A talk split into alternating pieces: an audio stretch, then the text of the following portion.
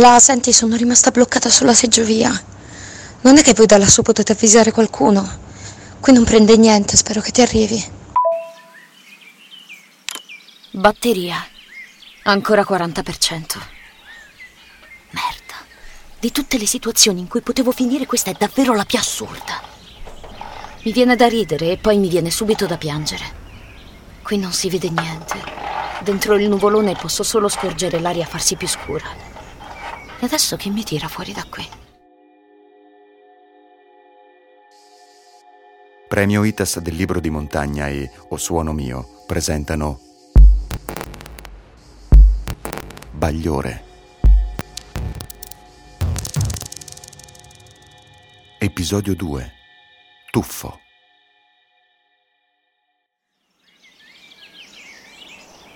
Sento il panico salire su assieme al freddo dal fondo della valle. Nello zaino ho lo Xanax. Dovrei avere anche il ritrovilla. Penso di buttarne giù una o di prendere qualche goccia, ma ho paura di addormentarmi e svegliarmi domattina completamente assiderata. Metà dei miei amici il 27 agosto è ancora al mare e io qui in mezzo agli orsi polari. Che situazione del cazzo. Mi allaccio anche l'ultimo bottone del giubbotto. Il metallo freddo e il jeans mi segano il collo. Nelle tasche trovo solo scontrini della farmacia e una confezione di goleador alla liquirizia, che è l'unica cosa commestibile che ho qui con me. Siamo in quel momento della giornata in cui il sole è già da un po' dietro le montagne e le rocce riflettono una luce grigia-blu insopportabile agli occhi. Tra pochissimo sarà buio e per la prima volta mi rendo conto di essere realmente in pericolo. Oh! Ehi! Se mi butto rischio di sfracellarmi sulle rocce e il cemento. Se resto qui mi congelo, ma soprattutto vado fuori di testa. Non si vede nemmeno il pilone da qui. Sfilo una moneta da 50 centesimi e la lascio cadere verso il basso. Nessun rumore. Avrei dovuto sentire tintinnare qualcosa se sotto di me ci fossero rocce appuntite. Nello zaino, vediamo un po'. Una borraccia metallica piena a metà, accendino, tabacco, filtri, una confezione di Xanax, una boccetta di ritrovilla, il caricatore, altre goleador, un pacchetto di cracker sbriciolato e i libri per Claudia. Ah, nella tasca sono rimasti i guanti. Li indosso subito. Adesso però sono ancora più agitata di prima. Maledico la montagna, maledico Claudia, la mamma, suo marito faccia di scimmia, le mie amiche. Vorrei che almeno tu non fossi perfetta, Claudia. Vorrei che mi dessi una scusa per essere diventata così chiusa e cattiva. Invece mia sorella è di una stirpe diversa ha il potere fastidiosissimo di essere sempre al posto giusto, di riuscire a trovare il lato più assolato delle questioni, di camminare sospesa sulle macerie, sospinta verso l'alto dalla sua calma e dalla sua comprensione. Anche lei, anche lei però è in fuga. Per trovare il suo posto nel mondo, Claudia ha dovuto salire sopra i 2000 metri di quota. Davanti a questo presente impossibile che scappa da tutte le parti, ognuno mette in campo la sua strategia.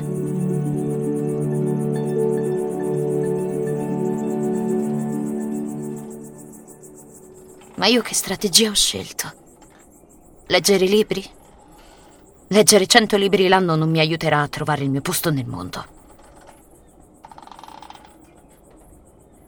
E poi io il mondo nemmeno lo conosco.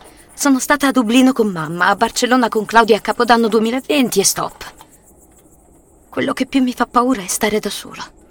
E non parlo di stare bloccati in mezzo alla montagna, anche se questa è oggettivamente una situazione di merda. Parlo di come mi sento quando guardo i video di Sofia. Quei reel in cui ogni tre secondi lei esce e rientra dalla porta di camera sua con un abito diverso, uno più bello dell'altro. Le mie compagne di classe seguono le influencer e ne parlano come se fossero loro amiche.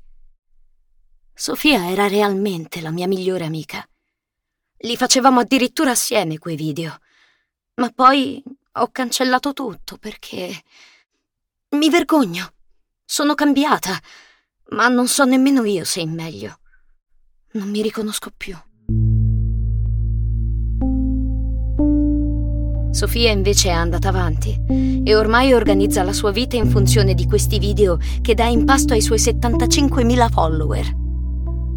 Anche le sue giornate in realtà però sono un inferno, perché c'è un pensiero solo che la tormenta, prima di svegliarsi e prima di andare a dormire.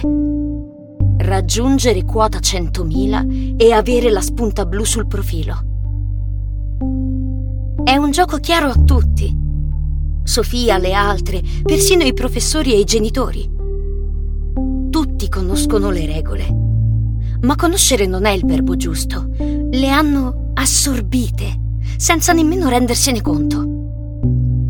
Perché alla fine tutti tendiamo a comportarci allo stesso modo quando siamo online.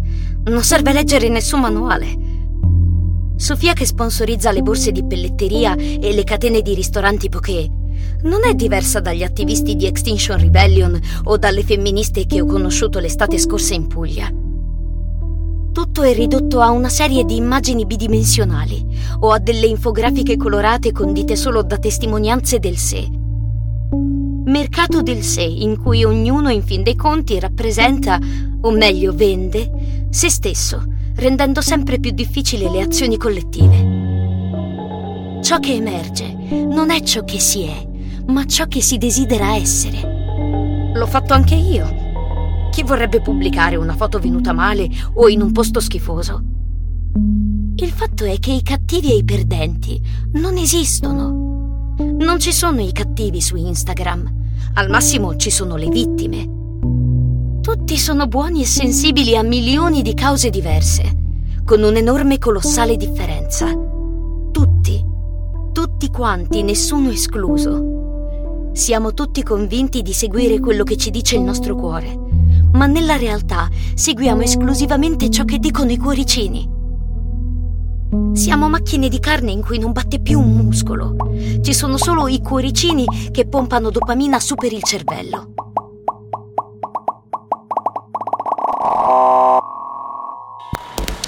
Cadiamo tutti in questa trappola.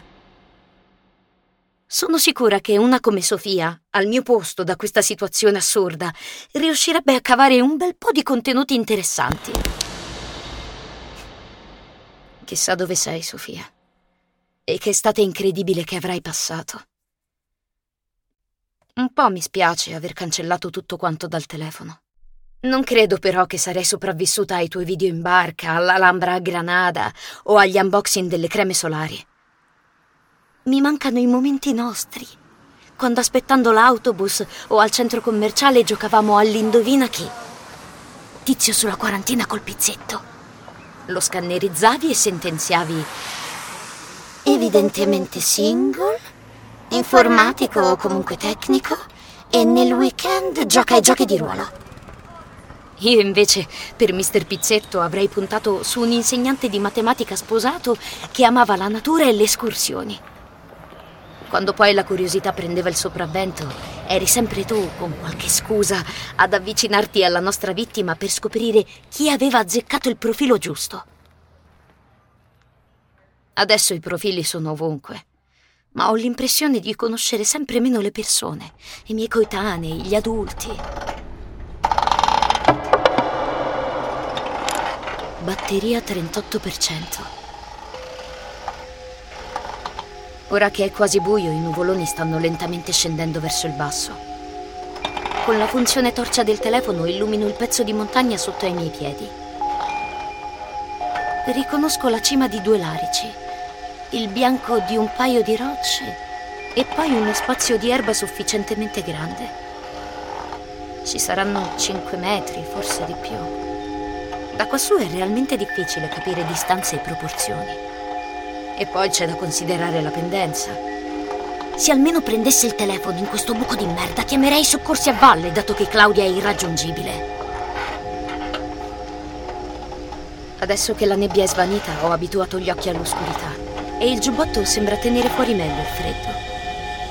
Vedo solo metallo e rocce sporgenti. Cosa faccio? Non posso restare qui tutta la notte. Ho paura di farmi male. Se solo fossi più vicina al pilone della seggiovia. Come vorrei essere a casa con mamma a ingozzarmi di orsetti gommosi e a guardare Euphoria. Lei di solito si addormenta e poi si riguarda di nascosto gli episodi in pausa pranzo per recuperare. Che situazione di merda! Ehi! Fa un culo, cose va bene, mi ritrovano stecchetta tra due settimane. Faccio luce nel vuoto con la torcia del telefono. Per non finire sulle rocce o sugli alberi, devo assolutamente lanciarmi dal punto più esterno della seggiovia.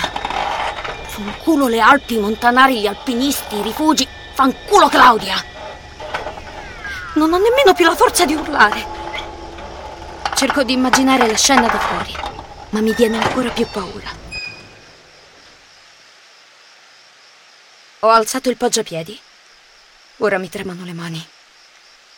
Devo darmi una bella spinta verso l'esterno. Non ce la faccio. Merda, merda, merda, merda, merda, merda, merda. Adesso mi rompo una gamba e resto tutta la notte là sotto.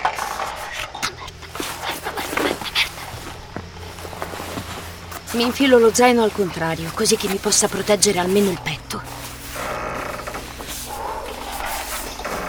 Respira, Nina. Merda, merda, me la sto facendo addosso.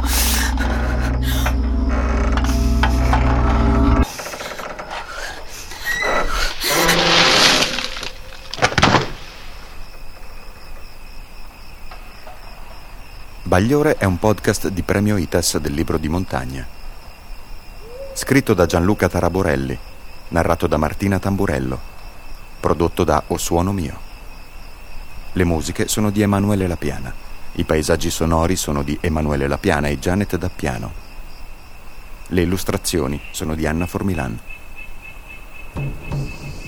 Bagliore non è solo un podcast, ma uno spettacolo e un progetto per le scuole che affronta il tema della crescita in un mondo sempre più controllato dalla tecnologia.